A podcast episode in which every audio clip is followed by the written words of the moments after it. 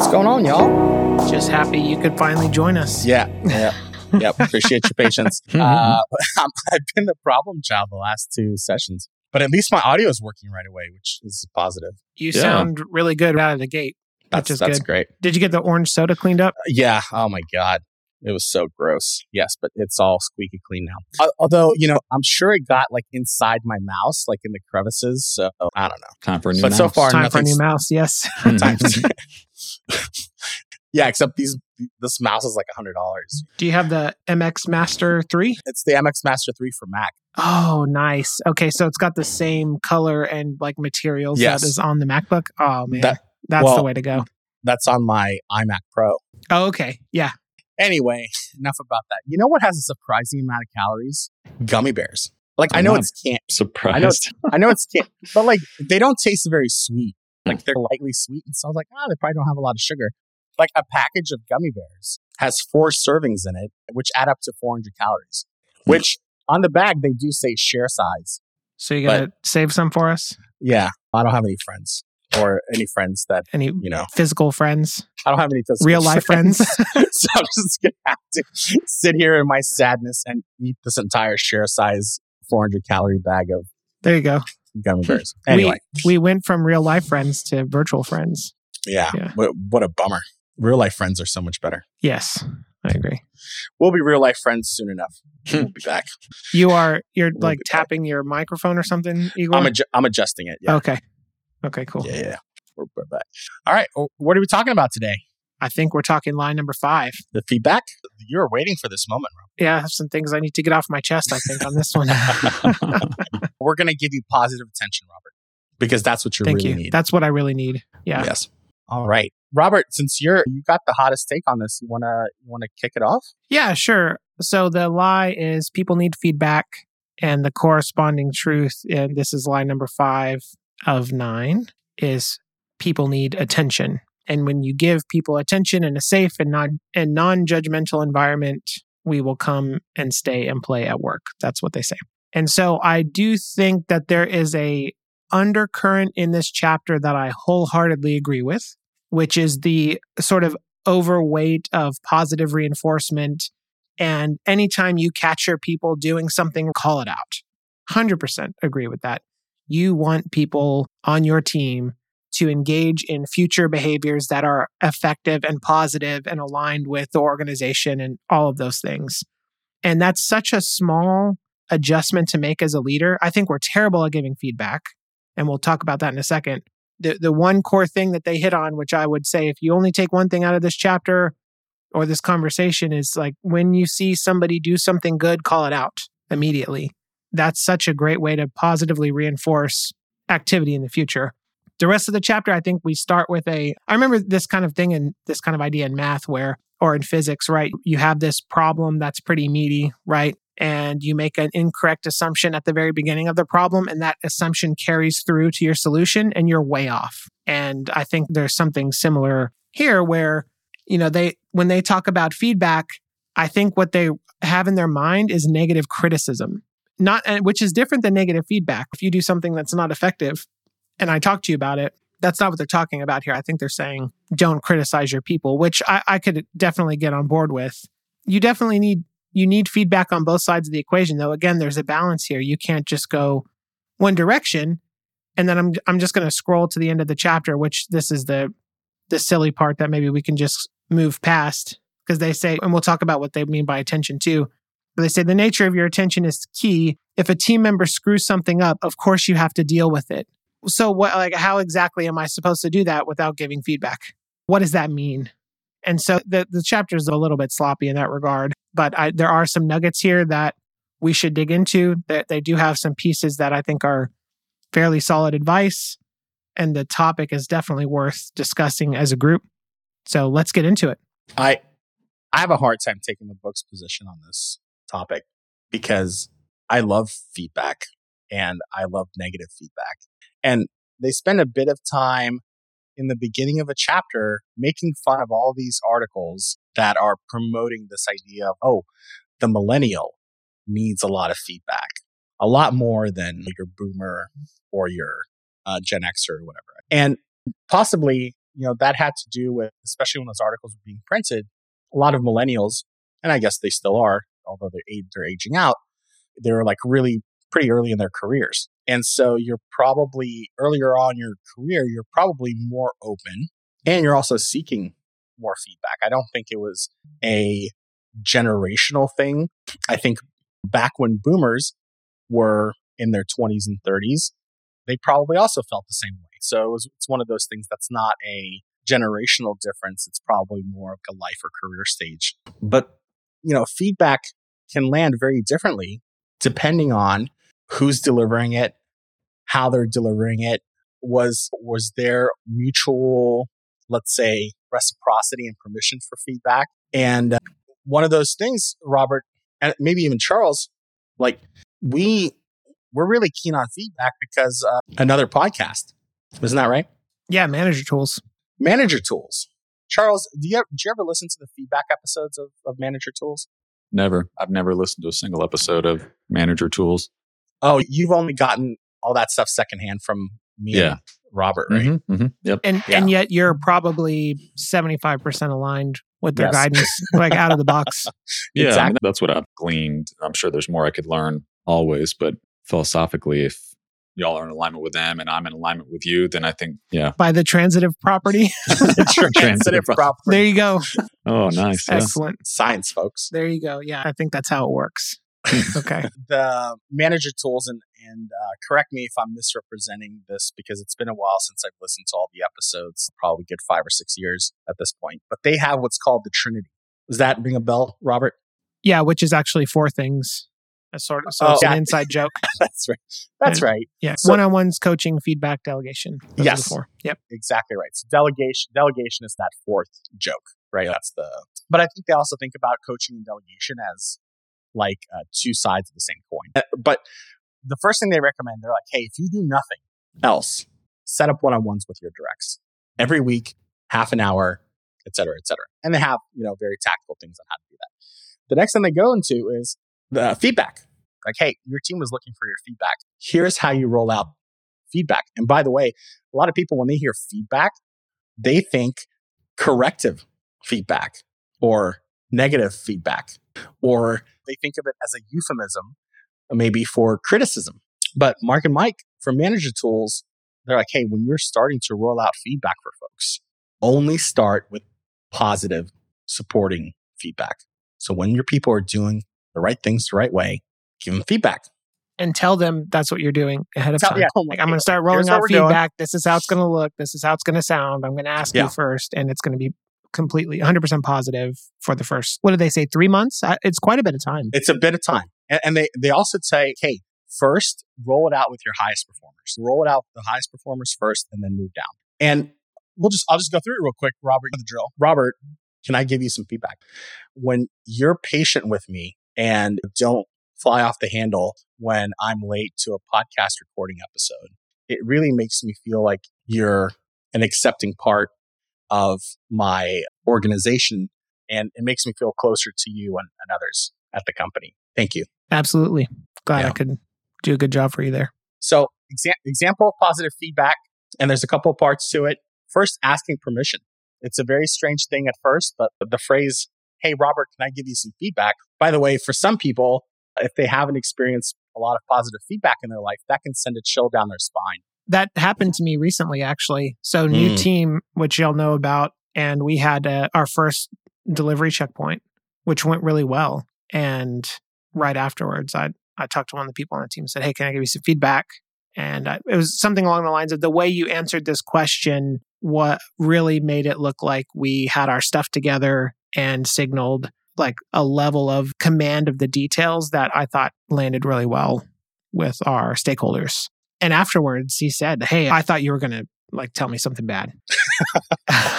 and then I No, remembered, that, that's that's what Oh. happens. but I never warn. I, I forget because our teams churn so quickly, Hmm. and I forget to reset those expectations. And so it is one of those things. Like I just instinctively did it, and it went well. It was a great discussion. It was just, oh man, I should have. It's one one of those. Should have let you know what was coming. You don't have to dread that phrase. Uh, and in fact, the way that you're, you're being recommended to introduce it is you're basically conditioning people to associate that phrase with something positive that's coming that way, positive attention.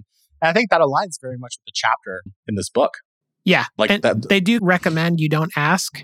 Like there's a weird piece in there, but it's definitely important. And, and if someone says no, I think that's a great sign because it's it, it uh, protects like no is a very protective word Mm-hmm. and you could be coming up on someone who's six steps into a really meaty 10 step problem and you don't want to knock over the house of cards they've built up in their mind it's like hey, Mm-hmm. no usually means not now typically i've never experienced someone that always just says no every single time forever and so i think it's a really good way for you to create a, a positive relationship experience when you say okay yeah cool we'll, we'll talk about this later or something and really respect that no but it's usually not because they don't want to hear it it's because they have something else on their mind and when they say yes and when you say feedback that's a trigger word or a signal that says okay hey we're talking about my performance now and it pre-wires them to be in a position to hear it because if they're not in a mindset to hear it then you giving it is not going to be helpful Absolutely. And you really have to respect that no, because this is a lot of times a direct telling their supervisor, no, I don't want to hear feedback from you, which for a lot of directs is really, it's a really hard thing to say.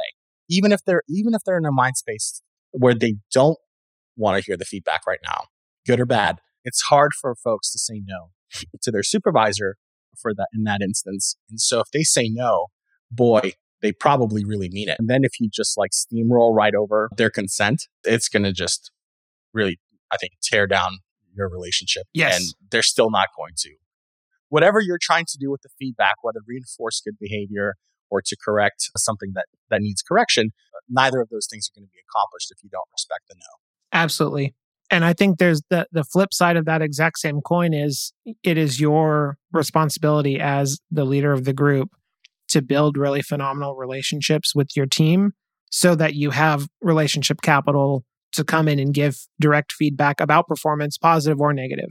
And so that's a precursor. And that's why when we, we brought up manager tools, when they talk about one on ones, it's there's nothing special about the one on one. It's just an effective way to build great relationships with your team. Mm-hmm. And so if you don't have good relationships with your team, if you're a new leader, if you have new people on the team, you really have to be careful around feedback. Doesn't mean don't give it, but there is an intentional, methodical, slowish approach that goes into establishing a consistent pattern around it. I've got a question for you, and this is what I've been chewing on, thinking about since y'all talked. And Igor, I think you said, hey, if you're giving feedback to correct a problem or reinforce behavior, you, you said something like that. Do you see feedback and reinforcement as synonymous or different? I, Yes, I do. And, and so maybe I'll break down the feedback model just a little bit more, just so you can see where it goes. So you, the first part is gaining consent from the person you're giving feedback to. The second part is calling out a very specific behavior.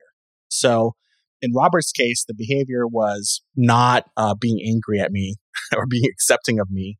I, I took the What's side. funny is, and I was angry on the inside, I just didn't manifest the behavior. And what's important is that Yeah. I don't manifest the behavior. That that's right. Yeah. Yeah. Because behavior is observable and but intention And is changeable. observable. And And- changeable. yep. And and that's a lot of times I think one of the examples that I like to use for this is when uh, and I'll use a negative example, but hey, when you're disrespectful, being disrespectful is not an observable be- behavior, not on its own. You have to go a little bit deeper.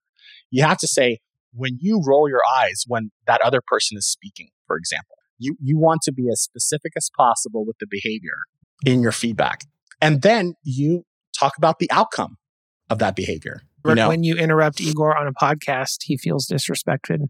And that undermines your ability to create great content with him in the future. Yeah. And that outcome is something that matters to Robert because Robert cares about creating great content with me. If he didn't care about that, we would have to think about a different outcome that we would use for the feedback that Robert does care about. Because Robert may may uh, think about like he may not care about creating great content, care about how he's perceived by the audience. And so the outcome might be, hey, when you interrupt Igor during the podcast, people think you're a jerk and they're and they don't want to listen to you. And then Robert's, oh, I better I don't want People people, to think I'm a jerk. Yeah. So you, you also, the feedback model is very nuanced because as you're thinking through the outcome, you have to think about what matters to the person that you're giving the feedback to, not what matters to you, not what matters to the company per se. Add to that too. You you can focus on team objectives, right? When you're late to a meeting, it shows that you're not a team player or people can perceive you as not being a team player and that causes us to start late and we don't get as much done. And so I think you could align it with team objectives, organizational values, things like that, because that's still, even if it doesn't really matter to the person you're giving feedback to, which is less optimal than what you said, Igor, there's still an articulation of why that's an important thing to be giving feedback on and why a change in behavior will result in a, in a more positive outcome. Yeah, you know, Robert's giving me feedback on the other side. Or can I give you some feedback? When you're late to the podcast, you're letting the team down and the team feels like, you know, the rest of the podcast team feels like they can't rely on you. Boy, like that hits me really hard. I suppose if the same outcome was like people think you're just a jerk, I'm like, yeah, okay, fine. People, you know, there's a lot of people think that I'm a jerk. I, I don't care about that. But as soon as you hit me with you're letting your team down, like that is a like straight to the gut thing because I'm like, I never want to let my team down. And, but the behavior is the same, right? Not being on time. This is where I think I draw a clear distinction between feedback and reinforcement. And I wonder if what, I don't know, I, I didn't read the books. I'm not, not exactly sure. Like feedback to me is, it is information about behavior that was observed and you're pointing out things that you did well or you didn't do well. Right. Like that to me, that's feedback. It's about what you just and what observed. the impact. Yeah. And the impact. And well, I don't know, maybe not the impact. I think the reinforcement piece is about influencing future behavior. Ah, okay. So Igor didn't hit the last part of the feedback model. Okay. That, that when I gave the original feedback to Robert, I actually forgot a key line. I, I, Hmm. I said the first part of it, but not the second part. So I, I said, thank you, right? Hey, when you do, this is what, how it makes me feel. This is what happens. Thank you. The, the really correct way is thank you. Can you keep doing that, please? Hmm. Yeah, keep it going. So that little line, it thanks them. And then you say the next line, which encourages future exhibition of that behavior. Or if you're giving corrective feedback, you say a line that discourages Yeah. future exhibition of, of that behavior. which Yeah. is really magical because you say something like, Hey, can you change that? And then if the behavior repeats, then you can also work into, Hey, we've talked about this. You said you were going to do something about it, those kind of things. That's that fits what I call reinforcement, right? There's feedback, either positive or negative. You did this, you didn't do this well. And then there's positive or negative reinforcement to say, please do more of that, please do less of that. Yep. And like overly simplistic. And I think what sometimes I think people get wrong, maybe when starting out, is not giving. I think maybe what people do. Oh, this goes back to what you said, Robert. It's like when people start to give feedback, it's uh, really just criticism. Like it, it is uh, punishment Yeah, as opposed terrible. to feedback or reinforcement. Yeah. Right. I can't believe you did that. Why That's did not you do that? Or reinforcement. Yeah, Yes. that's punishment. And so on- once you overcome that, I think people learn to actually give feedback, but they don't reinforce. They'll say, Hey, nice job. Right. That's feedback on how you handled that question from the stakeholder. But without the reinforcement, it doesn't necessarily help to influence and change future behavior, which is where the reinforcement piece comes in, either positive or negative. But none of that is punishment. None of that is harmful. And I think maybe that's what the book is trying to attack is oftentimes people are harsh and people get defensive and so on and so forth. But yeah, I, I like the, what did you call it? The feedback model, the Trinity or whatever. It sounds, Well, that that's part of the make- Trinity, sense. right? Feedback is is part of their like really their claim to fame is the the manager tools Trinity, and one of them, Oh, I see. One, Okay. one Yeah. leg of that is uh, feedback, got it. which got it. I've I've been using for a decade now. It's been Yeah. so helpful because it takes the awkwardness. It's a little awkward when you first start, just like any new skill Mm-hmm. you're learning. It is so fundamentally different from anything that you would do by default that it takes some practice. But I tell you what, it's been a very consistent tool in my tool bag that has helped me take some of the mis- the mystery and awkwardness of situations that can very easily go sideways even if you're sometimes if you're talking about positive performance which is a paradoxical thing but when you have to go in and address negative performance negative ineffective behaviors there's a repeatable model for it. It's very consistent. You can practice it, you can get better at it. And it focuses on what your direct does in the future. It doesn't try to contemplate the why behind it or what they were going through. You can generally just assume people are trying to do the right thing, had a bad day, had a bad performance, did something wrong, didn't have the right skills, whatever. You hone in on what the outcome was, ask to be have that reinforcement piece later and, and it's just a it's a nice thing to be able to lean on as a leader at any level. Hey, so this is good. I now wonder you said the the truth is that people need attention is that Yeah. what the book So, says? so real quick, I, I do want to point one thing out, and then we can get into that. What I would never say, and, and Igor, I'm totally thrilled that you were late to the podcast because you were late because you were working on a very important client meeting. I'm not mad at you, but what would be very inappropriate for me to think or draw the inc- the conclusion to is that Igor was late because he's a bad person, doesn't care.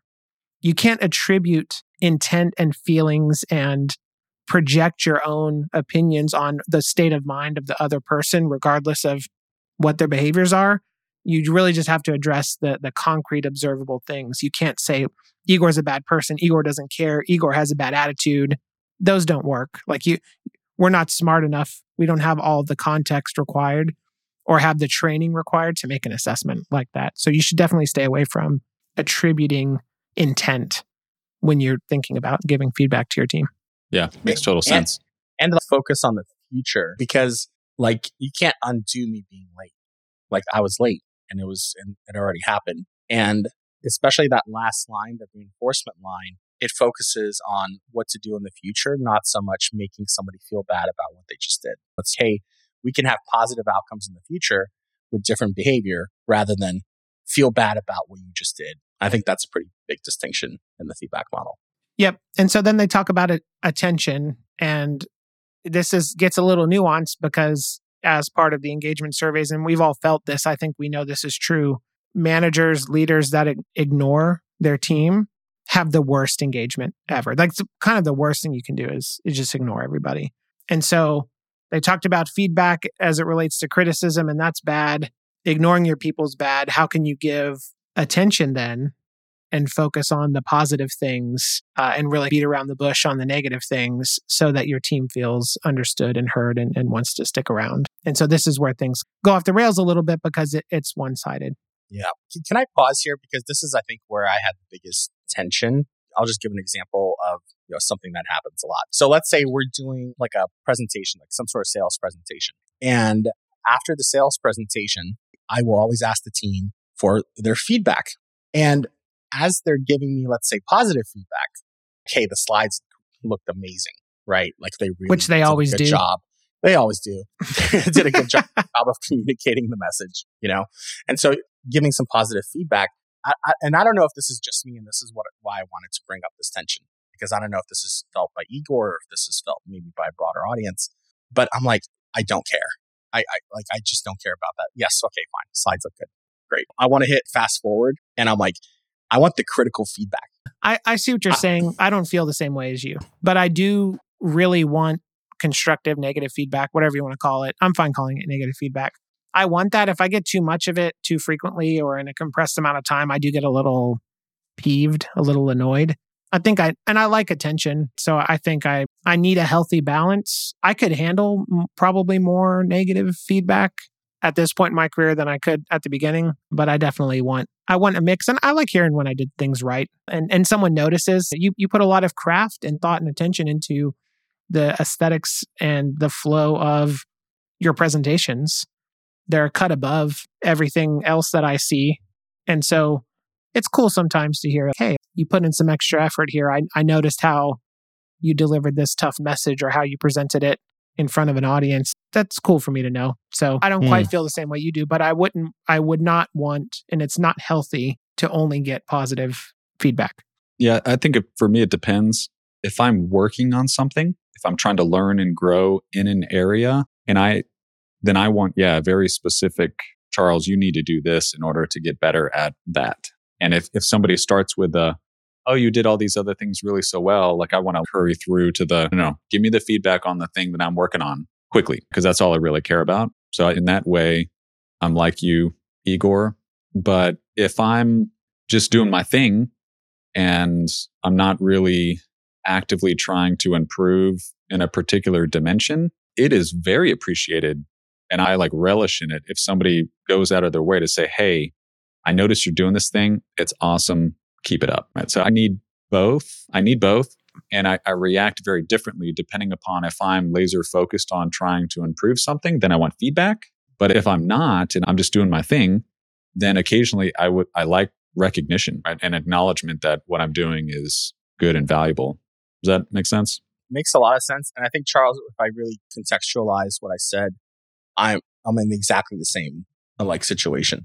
Like where I want a lot of critical feedback is the areas where I'm like really trying to learn and grow. And the example I gave just happens to be one of those areas.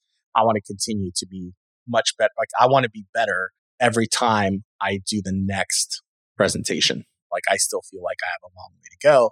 And so in that situation, I very much want the corrective feedback. I don't want, they talk about like the feedback sandwich. Have you heard about that? Mm-hmm. yeah. Yeah. Where it's you bookend like positive feedback, then you criticize and then some more positive feedback. And especially yep. when I that's a terrible idea. That, I'm like, oh my God, are you serious? What's terrible? I was taught that in business school. Yeah. Like that was that mm. was considered by people who have never practice. led a team before. Yeah, that's such yeah, a bad maybe. idea. Yeah, yeah, it's it is really bad. let let me confuse you with yeah. mixed signals. We're so conditioned that even if you give, I've had situations before where it's like, hey, here's some positive feedback. It's oh, I was waiting on the other shoe to drop. Mm-hmm. So I've mm-hmm. had it where I asked if I could get feedback, and they were bracing for for something bad, and then other situations where I gave positive feedback and they're like waiting on the other for the other shoe to drop and for me to get to what I originally wanted to say. And we're surprised when I was like, nope, that's it. Like, good job. And so yeah. it's, uh, yeah, we've really done a number on uh, our teams and, and people you know, going, heading into the jobs they're currently in. In, in aggregate though, like over the course of a review cycle, for example, especially when, at least when I write reviews, I do try to be balanced that there's a combination of positive feedback and negative feedback. But so I think there is a, yeah, I think you said this earlier. So you can't just have all positive. Uh, right. There has to be a balance. And I think you just have to tailor the degree to the individual and the need to correct the behavior. if there is a professionally detracting behavior that must be corrected before they can get recommended for promotion, you better be really clear about that and not be. Well, and you had, would have needed to talk to them about it a dozen times before, yeah, and they should yeah. know it's coming. Well, I think what we're talking about here is timely stuff. So, like same mm-hmm. day, same week. Mm-hmm. The performance review side, I think we're going to hit on line number six. So that's a little out of scope it. of this yeah. discussion. But I do agree with you. I do think it's interesting because when I heard you all talk about attention, like people just want attention. It's okay. Why do people want attention? Like people are generally, I think they crave some sort of attention, others more than, than Robert. I think you probably would say you crave more attention than maybe I do. That's quantitatively true. Yes. quantitatively true. Okay. So I'm trying to, I'm trying to dig deeper into why they said attention. It's okay. That means somebody is looking at the things that I'm doing and I, I don't know. I, I don't, I'm just curious as to why they landed on attention. Because I think if I want to get somebody's attention. And I'm actually thinking about my kids too, who are very attention seeking, rightfully so, based off of their stage in growth and development. A lot of times they want like validation, like they want to know that I'm important or they are important to me and they want me to hear what they have to say. And so I just don't know. I'm trying to see if that fits in the professional world. Are people wanting validation that they are either doing good things or that they have room to improve and yeah. that's why they seek attention or, I was or, hoping we didn't go down this path we we can it's just like they have this weird analog to the new generation is much more wired into social media and they need the the real time like thumbs up to keep going i'm using my words not theirs but there's a bizarre analog there and then that there's another sort of example of tom landry who's a great football coach when he took over an underperforming team came in and only replayed film, but said, "Hey, like that that movie you made right there, that was like really good. That's world class." and he only focused on the positive. And so they combined those two examples to come to the conclusion that feedback is terrible. So I, I think feedback in and of itself is a form of attention. Like your people definitely need your time and energy and thinking about them and their improvement and, and their contributions on the team. I'm not arguing that. Yeah. It's just, I don't, these two things are not in the same class of thing. And so mm-hmm. it's hard to talk about attention and feedback like together. I think it's maybe there's a kind of a step by step, almost like a Maslow's hierarchy. Like at, at its base, our team members need attention from us, like period. Now, once you start to give your attention and you are paying attention, you're attending to them, then I think naturally feedback flows pretty easily yeah, once you know what totally. feedback is. And and then once you do that, then it becomes the next progression is the the reinforcing either positive or negative reinforcement. I don't know. That's at least how I'm trying to connect those three things together. But I would say that's the the job of relationships and building and relationship building and one on ones. Like yeah, that's yeah, not absolutely. really Yeah. real. It's in the same zone, but not really related to feedback. That's the pre work you do to, frankly, earn the right to give feedback from a relationship, from a human perspective to your team. Yeah, if you give feedback to somebody that you've never spoken to, you'd be like, "What the heck? Where's this coming from? Who are you?" Yeah, yeah, I could see that.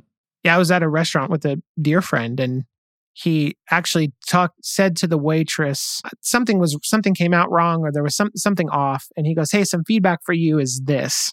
And she looked like she was going to cry. And when she left, she goes he goes, "Did you see that? I came off like a jerk. Like I wasn't trying to be a jerk. I really was like genuinely interested in this person trying to help them." And Kim Scott has a book called Radical Candor where in order to give to have a, a really critical conversation with someone and have it land appropriately, you need to challenge directly, which he did. He was very direct in his challenge, and it was soft enough that it, if he had the relationship with the person, it would have been fine. But you also have to show that you care personally, and that he did not do that. And so, yeah, in this case, you, in your head, you weren't being a jerk because you care, but you didn't demonstrate that you cared, and so you actually were in this situation, bizarrely enough, to this person, you were a jerk to her. And I think there's that element. That's where it all comes back to relationships. That's a foundational piece. So I, I do actually what you said, Charles, thinking about this like a hierarchy. The foundational element is relationships. And if you don't have that, the, all of this is going to backfire on you, even if you try to give positive feedback. Yeah, And in the Manager Tools model, it, it is why you start with one on ones. You don't start with Mm, feedback. mhm. You hold feedback, implementing the feedback model until you built up sufficient amount of relationship with your team through the one on one method. And then you hold back coaching and delegation until you build up enough trust with your team with the feedback model. They all build on one another in that way. So can, can I, I'd like to make two assertions, three assertions to y'all, and want to get your reaction. They're going to Yeah. be a little maybe tongue in cheek or on the provocative side, but I think that if we're in agreement with this, could be our first rule of thumb, like the want to grab coffee feedback rule of thumb, and maybe we create rules of thumb over time for leaders. So I think this holds true. I want to get y'all's hot take on it. If you want to be a world class performer in any discipline, you need about 10 times the feedback that you're getting today or that your peer group is getting. If you want your team to be world class, you should be giving everyone on your team feedback once per day. I don't meet these standards. That's the third sort of assertion. Like, I do think, though, it's something to aspire to. And that's the right level of granularity to think about when you're thinking about feedback. What do y'all think? yeah. I I don't react negatively to that. Yeah, I, Yeah. I don't. I think that's. I don't think that's provocative. I think it is aspirational. I, I think depending Mm. upon the team that you have and stuff like that, you know, I, I think that's really where the progression. Really, for me, the challenge is attention. My attention is fragmented across so many different things, so many different teams that to do what you just described once a day would require more attention. Yeah, and it's could doable. be a scalability problem. Yeah. Yeah, it's doable, but Yeah. something would have to give. Maybe then it could be as a leader, you need to be giving three pieces of feedback every day or something. Like you, you could calibrate that, I'm sure, to your situation. yeah, but yeah, you yeah. definitely, there are days that go by where I don't give anyone feedback. Mm, And I mhm. think that's a missed opportunity because if I was paying better attention, if I was more present as a leader, there would be things to address. I agree. And I think what I was thinking about is I gave a new manager that's spinning up a team for me some positive feedback the other day. And it felt good for me. It felt good for me to give that feedback to them because I imagined, I guess I was, ima- and I gave it over Slack. so it wasn't face to face or over Zoom or anything like that. And it felt really good though. And I think there is a little, it's not just altruistic in terms of you got to give feedback to people because they need it to grow and they want it. But it's also good for me too, you know, because when I deliver positive feedback to people, it feels good. But if I deliver negative feedback and the corresponding reinforcement, it helps them be better in their jobs, which helps me be better in my job. So there's a reciprocal kind of nature to giving feedback, which, yeah, I, I like that. This is why I love yeah. talking to you about this because you have hit the reasoning behind doing this, whether you are people focus or task focus. You actually may not care about the people on your team or what they have going on in their lives or what, how, what their well being is. It's not an optimal way to behave. If you don't, you could still, could and should still give feedback because it helps you get what you want. So even if you're mm-hmm. completely mm-hmm. selfish, these are helpful behaviors. Yeah. But on yeah. the flip side, and what what I resonate with, and what I'm hoping most or all of our listeners resonate with is, yeah, you're helping the humans around you be better at their craft, better at their job, be better at the thing that they spend more time doing in their life than they spend with their families in most cases. That's a big deal. And so any incremental improvement that you can be a part of them making is carries a, a, wide ripple effect through the course of a career across several people. Yeah, well said. I like it. So one one last thing I had just on my notes going into this, we are terrible at giving feedback as humans. We're inconsistent about it. Managers, leaders typically don't give feedback near enough. Where if you think about other world class performers like you know, professional athletes is just an easy one. They play in more fixed systems, but the the amount of feedback that goes into a professional soccer player or football player or tennis player, they have all sorts of data and metrics. And when you're hitting your forehand on this side of the court against this person who hit backspin, this is what you can tweak to to get a little bit of an edge. It's just a crazy amount of feedback. We basically get no feedback compared to some of these other world class performers. So if you want to be world class at your craft, that's going to take practice. That's going to take negative feedback. That's going to take people smarter than you, better than you, more experienced than you, feeding information into your performance so that you can make adjustments, not just on the good things. And if you're listening and you realize that you don't give as much feedback as you could or should, join the club. Like we're all in the same boat. We're fully bought into this and we still fall short. I do think there being a little bit aspirational about how much feedback you want to give would would make lots of pay huge dividends in the future, providing you build the rela- good enough relationships with your team to create a foundation where the feedback is is heard and acted upon in a healthy way. I just had a thought that maybe is another episode or maybe it's addressed in the feedback model. But I just reflecting on our, our conversation that we recorded before this one around what does it mean to be an executive? Like I, I still get feedback. I've got an executive coach and I've got mentors and coaches. Again, I get fractional attention from them just because that's a scaling problem but I also give myself feedback. I don't know if that's weird or not, but one of the things that I try to coach and mentor people on is that they need to get better at giving themselves feedback as opposed to exclusively getting it from others around you, which I think is perfectly appropriate when you're first starting out in your career because you're not exactly sure what good looks like. But I think by the time you get to being an executive, there's got to be a level of introspection and measuring yourself against what is good and not good to be able to identify feedback for yourself and maybe even reinforce, you know, those behaviors yourself as well. Does that sound crazy to y'all? Or does well, that it sounds crazy reasonable? when you say give myself feedback, but it, I, I, think in the root, it's not when you said introspective, that made a lot more sense. And yeah. that also will help you target how you go ask for feedback. Because a lot of times people aren't just going to offer it to you. But mm-hmm. if you mm-hmm. say, hey, how did my slides look when we had this? And I felt like I was not on the top of my game. My messaging wasn't coherent and they were mm-hmm. ugly. What do you what do you think about that?